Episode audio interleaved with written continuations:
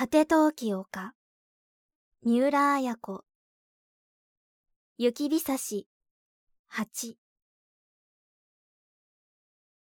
エリコの使う湯の音が夜の浴室にひそやかな音を立てる。エリコはまろやかな胸のあたりを洗いながら、思うともなく、かや子のことを思っていた。かや子が西島の寮に行くと言って、ついとエリコのそばを離れかけていった後ろ姿が、何か妙に哀れに思われるのだ。西島がエリコの愛する男性と分かっていながら、なぜかや子は西島の部屋に行くと言い出したのか。幼い時から人の持っていたものは必ず欲しがったかや子の性癖は20を過ぎてもまだ治ってはいないのだろう。かや子と別れて家に戻った時、西島から電話があった。今ね、君の妹さんが僕の部屋を訪ねてきたんですよ。僕一人じゃなんですから、できたら君も来てくれませんか？まあ、ごめんなさい。お正月早々とんだご迷惑をおかけして。ありありと、西島の迷惑な表情が浮かぶようで、エリコは恐縮しながら電話の前で頭を下げた。いや、そんなことはありませんがね。僕は寮の友達を刺激するのは、あ、ちょっとお待ちください。受話器を押さえて何か言っているらしい声がしばらく続き、いやー、すみません。かや子さんを部屋に入れずに電話したもんですから、怒ったような顔をして帰ってしまいましたよ。どうしましょう。わがままな子でごめんなさい。いや、僕の方が悪いんです。寒い廊下に立たせておいたんだから。笑って、西島は電話を切った。エリコは足先を丹念に洗いながら、その時のことを思って、なぜか微笑したい思いであった。西島さんって、そういう人なんだわ。やすやすと自分の部屋に異性を入れない西島の生き方に、エリコは改めて深い信頼を感じた。さすがのかや子も今後二度と西島の部屋を訪れることはないだろう。それにしても、すぐさま怒って帰っていったかや子は、なんと子供のような性格なのだろう。エリコは再びかや子が哀れに思われた。が、それでいいのだと思った。洗い終わって体に湯をかける。薄いピンク色の肌が湯を弾いた。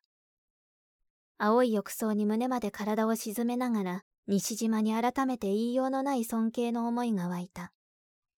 きっと西島は、エリコの妹だということですぐに追い返さなかったに違いない。だからエリコを呼び寄せてかや子と三人で語り合おうと思ったに違いない。もしこれが他の女性なら、西島はきっと部屋には入れずに近くの喫茶店にでも連れ出すだろう。そう思った時、エリコはふっと西島の親友、鈴村の妹、高子を思い出した。高子は昨年のうちにもう一度訪ねてくるという話だったが、なぜか訪ねては来なかった。だが、そのうちに旭川に来るような予感がする。西島は高子をも自分の部屋に通さないのだろうか。はるばると訪ねてくる高子を部屋にも入れないということは、ありえないような気がした。昨年の春、西島と高子が川向こうの土手の上をむつまじげに歩いていた姿が思い出された。あの時高子は西島の部屋に入らなかったのだろうか。不意にエリコは不安になった。が、それを振り払うようにエリコは浴槽を出てシャワーを浴びた。少し厚めのシャワーが肌に突き刺さるようであった。クリーム色のネグリジェを着て浴槽から出ると、何か話している安子の声が聞こえ、居間に入ると受話器を置く安子の姿があった。あら、今頃お電話？時計はもう11時を過ぎている。ええ、ちょっとお父さんからね。安子は少し決まり悪そうに声を潜めたが、ねえ、エリコ。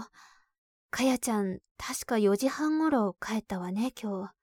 ええ、4時半ごろよ。それがどうしたの？エリコは安子のそばに座った。あなた、バス停まで送って行ったって言ったわね。ええ。かや子が西島の寮を訪ねると言ったことは、エリコは母にも黙っていた。言ったところで仕方のないことだった。まだ家に帰らないんだって。お父さん心配してたわ。あら、どうかしたのかしら。もう11時過ぎてるのに。本当にね。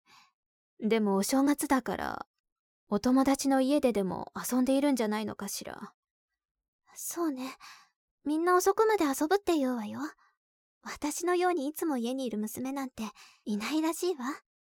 言いながらもエリコはなぜか不安になった。かや子は西島の寮から怒って帰っていったという。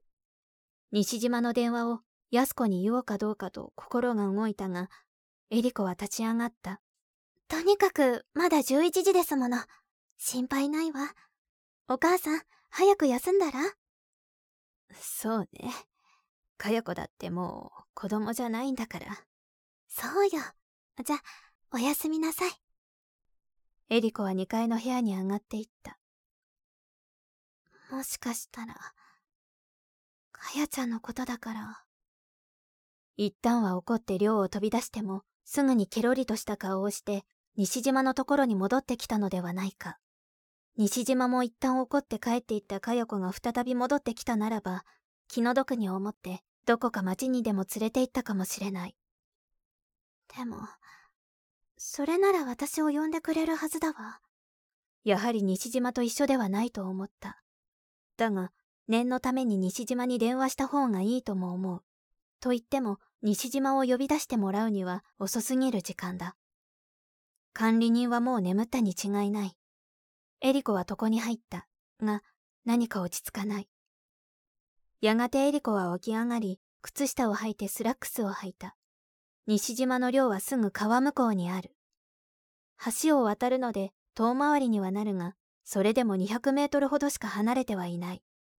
湯冷めしないように帽子をかぶり、オーバーを着ると、足音を忍ばせてエリコは階段を降りた。開花はもう電気が消えて、ひっそりとしている。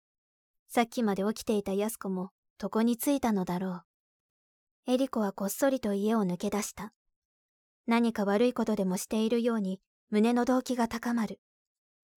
夕暮れから降っていた雪が今は降り止んで、さすがに寒気が強かった。